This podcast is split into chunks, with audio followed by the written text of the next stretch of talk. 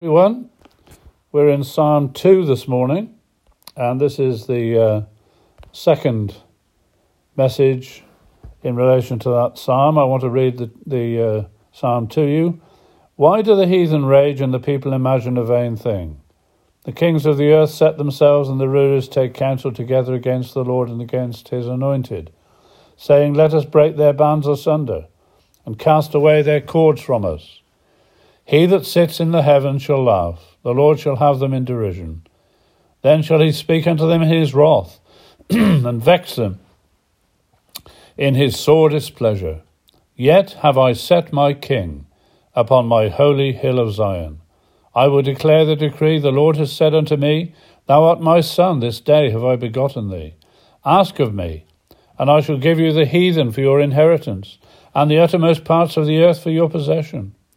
You shall break them with a rod of iron. You shall dash them in pieces like a potter's vessel. Be wise now, therefore, O ye kings. Be instructed, ye judges of the earth. Serve the Lord with fear, and rejoice with trembling. Kiss the Son, lest he be angry and you perish from the way, when his wrath is kindled but a little. Blessed are they that put their trust in him. I want today uh, to think of some of the names and what is said about the Lord Jesus in this psalm. Firstly, his name, God's anointed. Anointing was the act of consecration which identified and set a person apart for the work that they were called to do. And the three main offices or works were prophet, priest, and king. And the Lord Jesus is all of these. The prophet comes out from God's presence and speaks for God. The priest goes into God's presence and speaks to God on behalf of his people as their representative before him. The king rules for God and acts for God on his behalf for the blessing of his people. Our Lord Jesus Christ is all of these, and he is, of course, perfect in all his ways, offices, and works. His prophetic ministry, Hebrews chapter 1 says, God, who at sundry times or various times and in various ways spoke in time past to the fathers by the prophets, has in these last days spoken unto us by or in his Son. Regarding his priesthood, Hebrews chapter 4 says this Seeing then that we have a great high priest that is passed into the heavens, Jesus, the Son of God, let us hold fast our profession. For we have not an high priest that cannot be touched with the feeling of our infirmities, but was in all points tempted, tested like as we are, yet without sin. Let us therefore come boldly unto the throne of grace, that we may obtain mercy and find grace to help in time of need. in relation to his kingship, Revelation chapter 1 says this Jesus Christ, the faithful witness, the firstborn from the dead, and the ruler over the kings of the earth. Chapter 5 of the same book says this Worthy is the Lamb who was slain to receive power and riches and wisdom and strength and honor and glory and blessing. And you remember that well known passage in Philippians chapter 2 says this At the name of Jesus, every knee shall bow, of things in heaven and things in earth, and things under the earth, and every tongue shall confess that Jesus Christ is Lord to the glory of God the Father. At this moment in time, we have a rejected Saviour who is, as the old hymn puts it, Our Lord is now rejected, and by the world disowned, by the many still neglected, and by the few enthroned. But soon he'll come in glory. The hour is drawing nigh, for the crowning day is coming by and by. He came and was and still is not only God's messenger, as the prophets were, he is God's message all that God wants to say to us is centered in His beloved Son. He said, I am the way, the truth, and the life. No one comes to the Father but by me.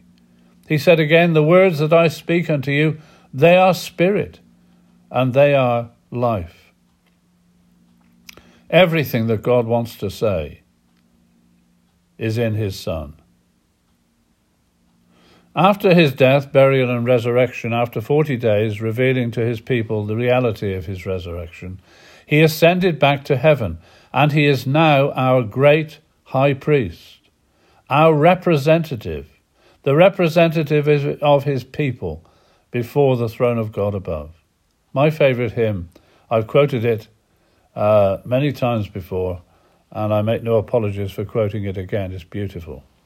Before the throne of God above, I have a strong, a perfect plea, a great high priest whose name is love, who ever lives and pleads for me.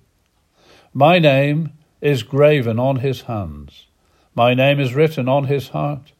I know that while in heaven he stands, no tongue can bid me thence depart. When Satan tempts me to despair and tells me of the guilt within, upward I look and see him there who made an end of all my sin. Because my sinless Saviour died, my sinful soul is counted free. For God, the just, is satisfied to look on him and pardon me.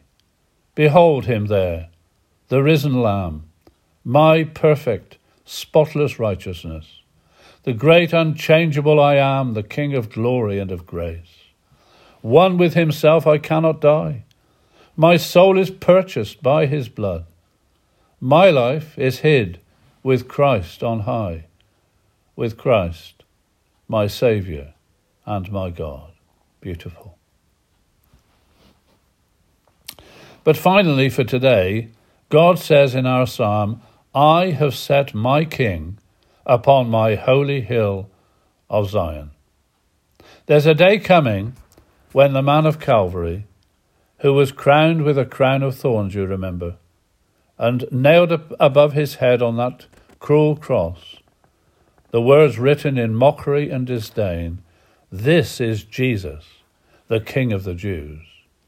He will come forth one day, soon, we believe, at the end of the tribulation period, the church having already been raptured, of course, before the tribulation. He will come forth to execute judgment on his enemies. And my Bible says in Revelation 19, he will be crowned with many crowns, many diadems, and a name written upon his thigh King of Kings and Lord of Lords. This is God's anointed. This is my Saviour, and I commend him to you this morning. I wonder if he's your Saviour too.